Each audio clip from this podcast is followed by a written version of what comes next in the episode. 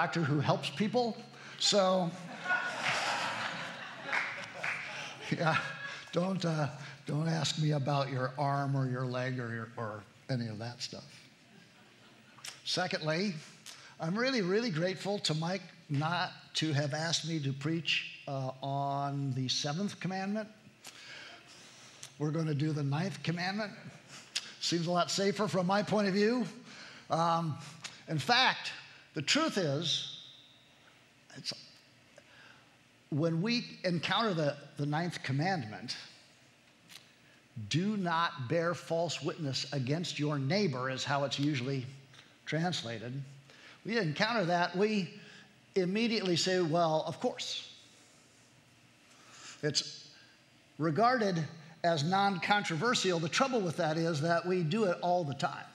And our culture, both the Christian culture and the secular culture, are increasingly falling into this pattern of, of false witness. So I want to talk about, about what it means, what God is telling us not to do, what God is telling us to do, because the sayings, the 10 sayings in Exodus, repeated in Deuteronomy, and also in Leviticus, there's a, a, long section that are these sayings plus several other ones.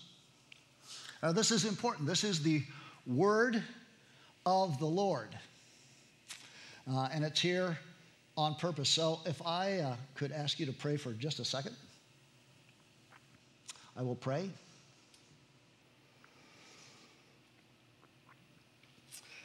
Father, you are the founder of fatherhood. You are the creator of all things in Jesus.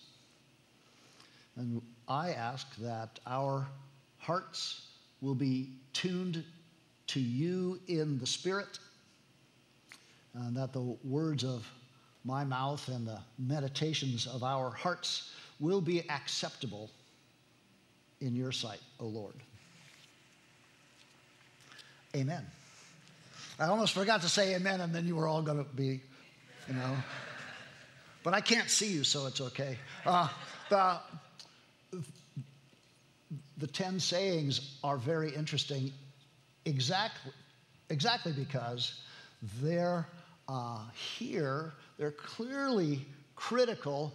They were engraved on stone, which in the ancient world that was not done, clay was used. So these are meant to be not only really important, but they're permanent. They're, they were put in the ark and they were carried. There's something permanent here. But when you look at the second five, uh, what historians call the second table of the Decalogue, okay, um, six, seven, eight, nine, and 10. However, you Lutherans in the room uh, number them, because there's different numbering systems, but they all come out to be 10. And these things are not exhaustive. Much like lists of do's and don'ts, lists of positive and negative character traits elsewhere in the scripture, uh, these five could have been some other five. So you want to ask yourself, what is God telling us by choosing these five? What do they have in common? What is critical about them that they would be the ones rather than some other? Uh, there's 600 other commandments at various places in the scripture. Why these five here? Let's come back to that, but I commend to you the idea that God chose them on purpose for a purpose, and that purpose is us. Okay? So let's see what we can do with this. Um, no false witness is an interesting idea, uh, especially for anyone who has to do with small children. We have 10 grandchildren, some of which are still small. They're sitting over here. Um, here's the thing about false witness the, it, it is conceivable to me that the first sin a child commits is bearing false witness. Right? All right. That's false witness. And it is just natural. And the, the Ten Commandments are not here to say, okay, you don't have to sin because you can do these things, or not do these things, or do some other things. That it, they're here because we are sinners, because we are fallen, and we do these things. They are here to alert us. What people do with them is to try to narrow them down. They want to take them out of their context and put them as far away so that as they can so that they are very very small. And then say okay i can do that. I am doing that. There's a very well-known uh, story an event in the new testament that we'll come back around to where a person says oh yeah i'm doing all that. He was not doing all that what is going on here well we have the Israelites being constituted as a nation. We have the mountain, we have the camp, hundreds and hundreds of thousands, couple million people just waiting, and they've been enslaved for 400 years or so. And you just don't come out of that. You know, you can look at our own history and see that enslaving human beings leaves a mark. And these people were marked. And uh, as you remember, they're going to pretty consistently say, hey, let's go back. We liked it better there. So God is creating something, and He's creating a community of people who can get along. This is, in a sense, a civil law. And the concept of not bearing false witness is connected, especially in Deuteronomy, with um, legal proceedings, but it goes far beyond just legal proceedings, just witnessing in front of a judge. It's setting up uh, a community and making sure that this community can function correctly. And that's true, really, of uh, the other ones in the, in the second table here. In fact, if actually, if you were listening to Mike last week, you probably can go now. Because a lot of the impact on a community of stealing is the same as the impact on a community of bearing false witness. It's destructive at the very root of the life of these people and of us as the church, it's very, very destructive. The, the way that the Old, um, Old Testament phrases this, the, the way that the pronouns work here, and I'm not going to do any Hebrew. I got, I got Doug for that. Um, is this these pronouns are individual but plural. They're not something that works in English and it's kind of hidden in English translations. They are addressed to each person, but they are addressed to each person insofar as they are part of the community. And as such, they are calling for action. This is not a passive presentation. This this is a command, even though the word commandment is not used in Exodus at this point, but they require us to do something. And that practice, the practice of these sayings, is a community thing. It exists in community, it's policed by the community, I, I don't really like the word police just because they didn't have police forces, but the community was operating. Here's a quote uh, If you are the sort of person who wants to read free, interesting stuff that's good, and maybe you can use that to set aside free stuff that's bad, because you know you got this time. Um, I, I want to recommend to you something. Uh, the, there's a website called the Gospel Coalition. It is one of the wonderful things that Timothy Keller left us when he passed uh, to his next stage. Uh, a man who, see, I, I can't get through 10 minutes without choking up. a man who was a gift to us by God, the, the Gospel Coalition, and they have an online journal called Themelios. Let's have that quote here, because the word Themelios should appear. It's at, um, David Barker is the author of this particular article. It, this is free stuff. Some of it is kind of technical, and, and there are a lot of book reviews in there. But this is what he says about the, about the Ten Commandments.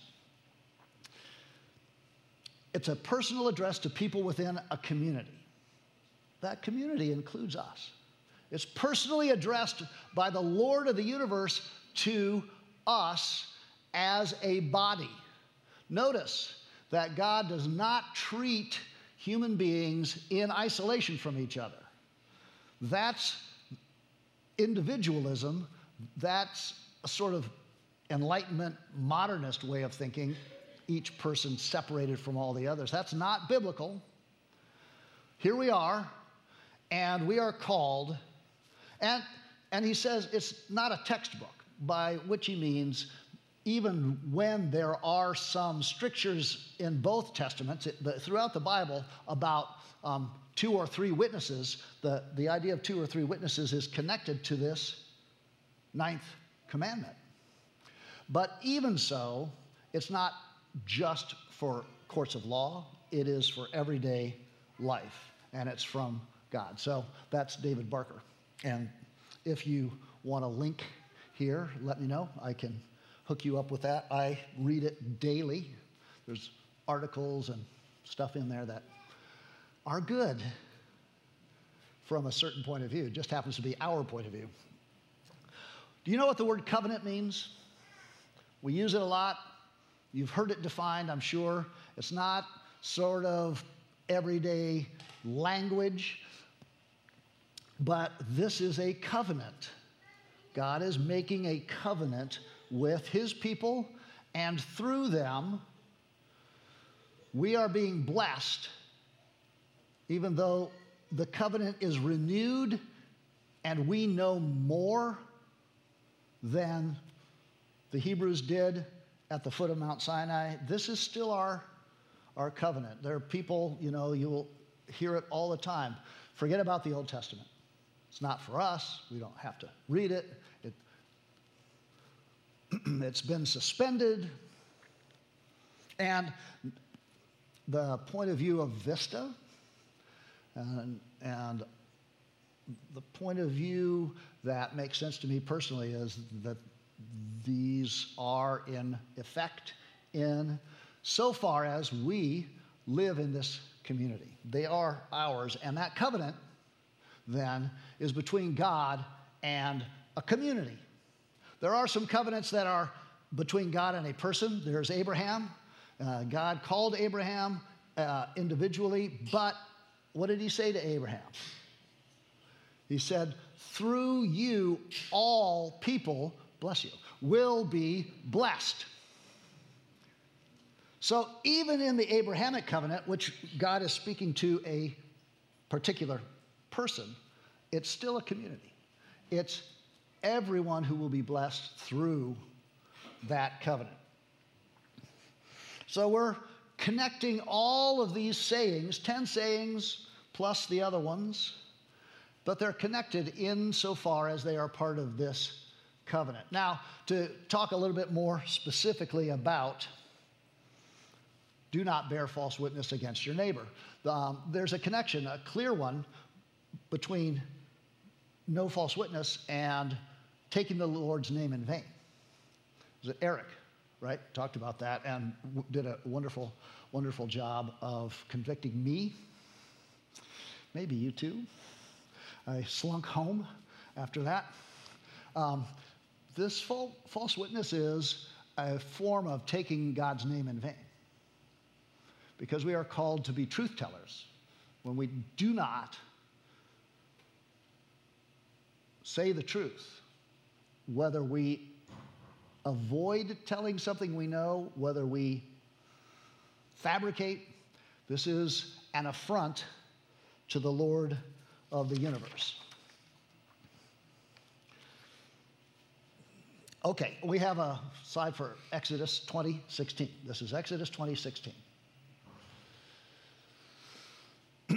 you shall not. And as we have seen in other commandments, the Hebrew is actually a much simpler, sort of choppy, uh, sort of finger in the chest kind of language. Not bear false witness neighbor. Except the word neighbor is an interesting translation, and I, I want to expand on that. To bear just means um, literally to give an answer. The word for bear here is giving an answer. And false is a word that is used throughout the Hebrew scriptures, seker, and it means deceive. There's another word for lie that is more general, that is used in other places, do not lie. But here it says, do not deceive. And witness means to testify. So uh, I'm old, and in the 60s, there used to be these things called testimonies. Who remembers testimonies? Oh, no hands at all. I can see some of you. Testimonies. People testifying to what God has done, is doing, will do. And that's the word here, to testify. But when you put the word deceive in front of it, you see how this becomes connected to taking the Lord's name in vain and even to having a God in front of the true God. Witness also is connected to uh, the word Ebenezer. Is that a word? Where's Nance? Ebenezer is one of her favorite lists. My wife, thank you. Um, Ebenezer is one of her favorite words. We have an Ebenezer in our backyard that our kids gave to us. It's a pile of rocks. An Ebenezer is a remembrance, it's a physical symbol that evokes the testimony of God. So, if you are familiar with the march of the um, children of Israel through the desert when they come to the Jordan River, they pile up stones. And then throughout their time in the land of Canaan, they're always piling up stones. Those are Ebenezers. They're sometimes are referred to as altars, but even there, the purpose is to remind them of what God has done. So we have a choice in our lives and in our community to either give true testimony, to, to set up an Ebenezer to the Lord, or to be deceitful. Um, in the, in the uh, Latin translation, that was done by St. Jerome, uh, interestingly, sitting in Bethlehem in the 400, about around 400. He used the word martus here for this, which is the word martyr. The word martyr means to testify. We associate it with some very extreme forms of testifying, but it just means testify. And then the, the word neighbor, uh, this is a word that's very slippery in our language, and it gives us a terrible temptation. The, the word is um, rhea in Hebrew. It gives us this terrible temptation to think we're only talking about the people here and here, or maybe here. And so when you come through uh, an entire century of redlining in real estate, it makes my neighbor seem very safe because it's carefully set up to make sure they're like me. This word does not mean anything of the sort. In fact, in Exodus 11, so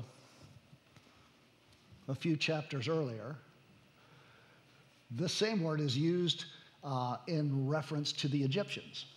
The Israelites are told how to get ready to leave, and God gives instructions through Moses that they would talk to their neighbors. And the neighbors that are being talked to are the Egyptians. Uh, if we think forward into the work that Jesus did uh, on earth for us, we'll remember there, this question comes up again Who is my neighbor? The answer what's the answer? Everyone. The answer is everyone is my neighbor. Um, a lot of modern, more current translations of this sentence use the term fellow man or fellow people instead of neighbor in order to overcome this habit that we have of making neighbors so small. It's not small, it's universal. Do not bear false witness against anyone, is what it says. So in Israel, there's this judicial context uh, and you'll find it in Deuteronomy, uh, where we're talking about two or three witnesses. Never take the testimony of just one. See, God does not trust you in a certain sense. One witness, no, two or three, please. Uh, and sometimes you'll see this translated do not lie. The there's a list of commandments in, in Leviticus, Leviticus. It's in um, Leviticus 19. And they're very similar to the Ten Commandments, but there's some differences. And there, uh, the one that sort of corresponds to no false witness says no lying. But lying is a bigger category than giving false witness. We can lie in ways that don't aren't technically false witness. We're not supposed to do either of them, they are both forbidden. Um, we have to think about how we're connecting to these commandments. I've searched the world, I searched the world over. And I, uh, oh, there, that's a song. So um, I thought I found true love. She met another and you, she was gone. So that has not happened to me, but I did find three representatives, uh, people who are steeped in and whose spiritual lives are benefited by uh, various tra- traditions. Are you ready? Yeah. Here are um, three experts on the ninth commandment. Some of the Catholic Church teaches you shall not bear false witness against your neighbor as forbidding the misrepresentation of the truth in our relations with others. This moral prescription flows from the vocation of the holy people to bear witness to their God, who is the truth and wills the truth. Offenses against the truth expressed by word or deed a refusal to commit oneself to moral uprightness. They are fundamental infidelities to God, and in this sense, they undermine the foundations of the covenant. What is required of the ninth commandment? That I bear false witness against no man, nor falsify any man's words. That I be no backbiter nor slanderer. That I do not judge, nor join in condemning any man rashly or unheard, but that I avoid all sorts of lies and deceit as the proper works of the devil, unless I would bring down upon me the heavy wrath of God. Likewise, that in judgment and all other dealings I love the truth, speak it uprightly, and confess it. Also, that I defend and promote as much as I'm able the honor and good character of my neighbor. Thou shalt not bear false witness against thy neighbor. What does this mean? We should fear and love God that we do not deceitfully belie, betray, slander, nor defame our neighbor but defend him, speak well of him, and put the best construction on everything.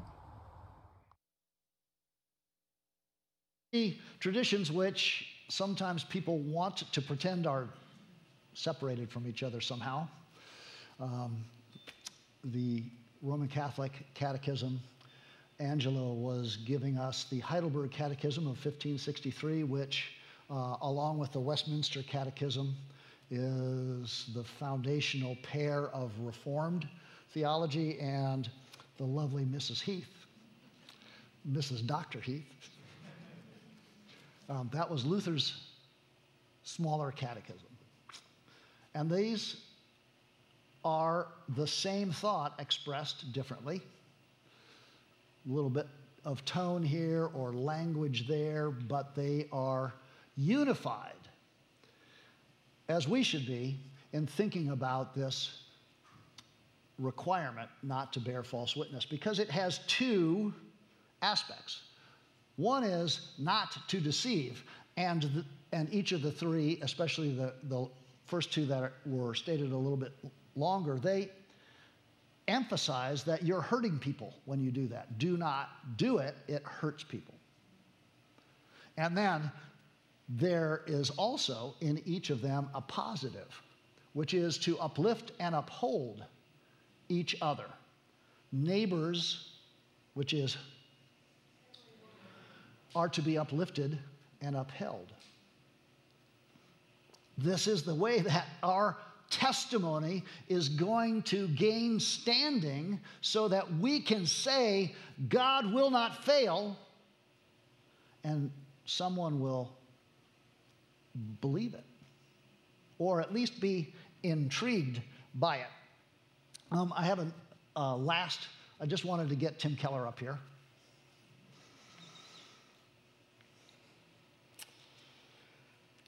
The ninth commandment we do not lie or deceive, but speak the truth in love. The New City Catechism, uh, Chris Kelly turned me on to that last week, so I appreciate that. And that is a piece of work coming out of Keller's um, evangelism in New York City on Manhattan, uh, which thank God for him. For some reason, my time is down to seven minutes. So I was asked uh, by a number of people to talk about what is truth. Uh, okay, goodbye to that.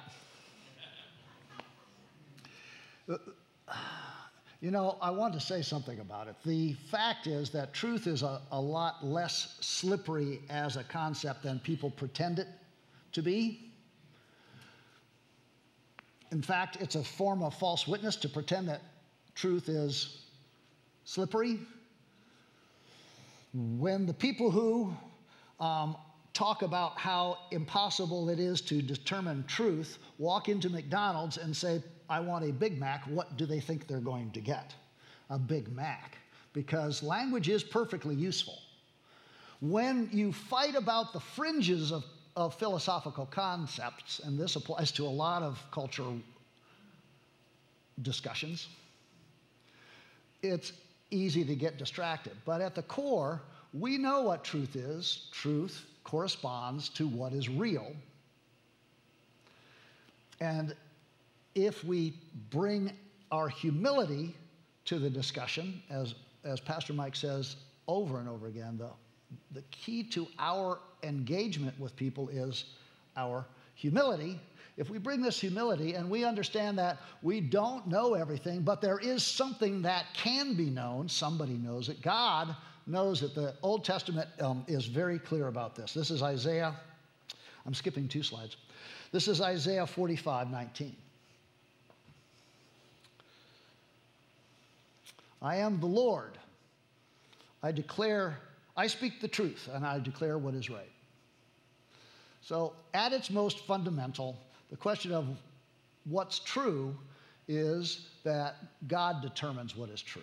He's made it, He sustains it at every instant, and it is His. We are his. Zechariah 8:16 tells us what truth is for. Why does it matter whether we speak the truth? Rather than deceiving, we uplift and uphold all people. Why does that matter? Because of shalom, because of peace.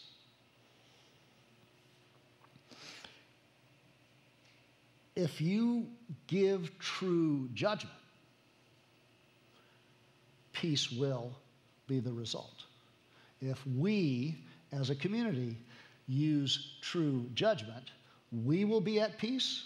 And just as an aside, um, Vista, y'all are awesome. And I'm sure that I don't know some things, but okay.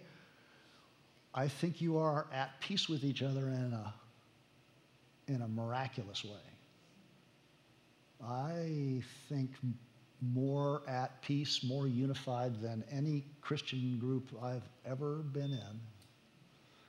And I've been in a lot because I'm old. So, bless you. Congratulations.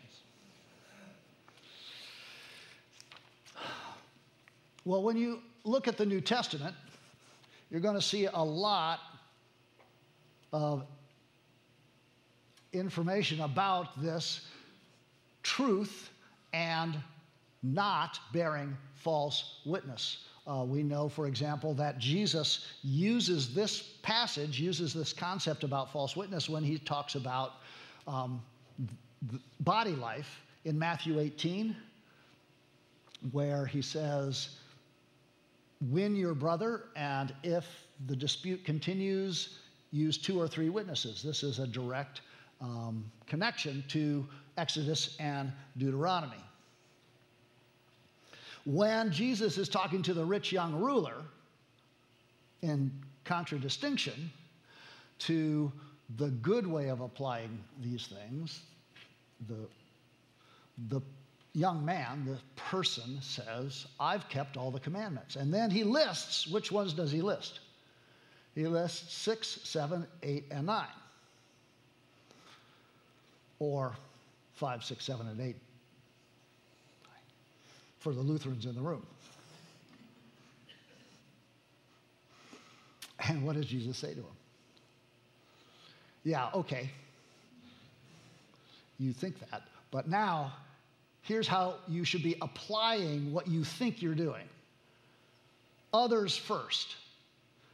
It's really an, uh, a, a pre statement, uh, an early statement of Philippians 2 the interest of all others, never my own. The interest of others, not my own.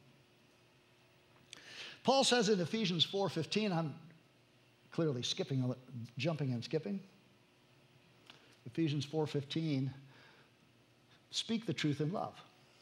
But what is the result of this? It's maturity. And the passage goes on. The result of speaking the truth in love, whether it's within our community or whether it's in the wider uh, society that we uh, occupy a little corner in, what happens is we mature in the Lord. We are conformed to the image of the Savior of the world, and as such, our witness is empowered. The Holy Spirit, not being grieved by our deceit, but being honored by our truthfulness, will not allow the word of the Lord to return empty. The word of God is powerful and it will accomplish God's purpose.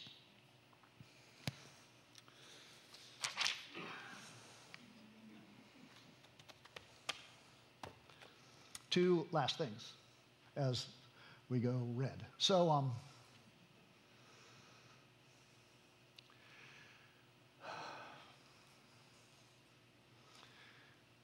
we live as sinners amongst sinners. I am a sinner. false witness is an easy temptation. It's even easier when we can do it anonymously. Do not associate with this. It will destroy you.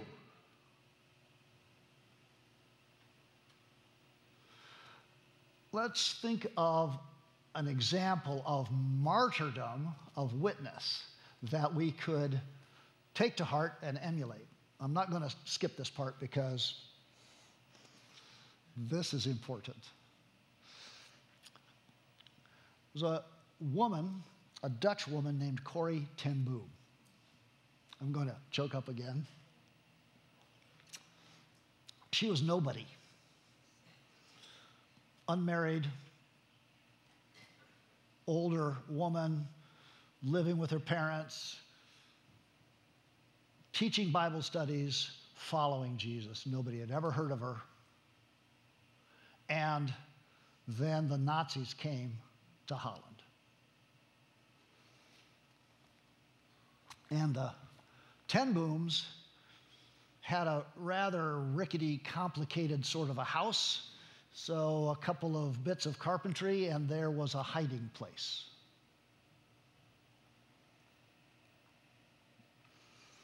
And they hid people and saved them, but they were betrayed.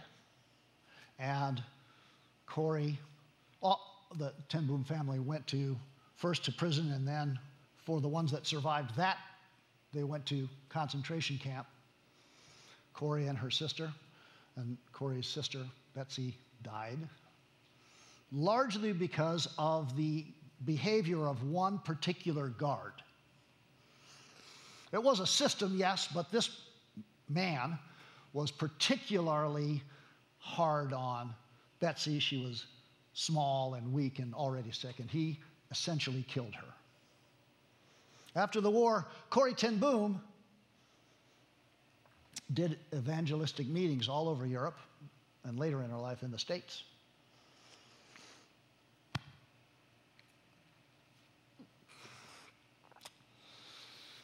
And she did a meeting near the Ravensbrück concentration camp in 1948. Does that sound right? In the late 40s. And she recognized the man.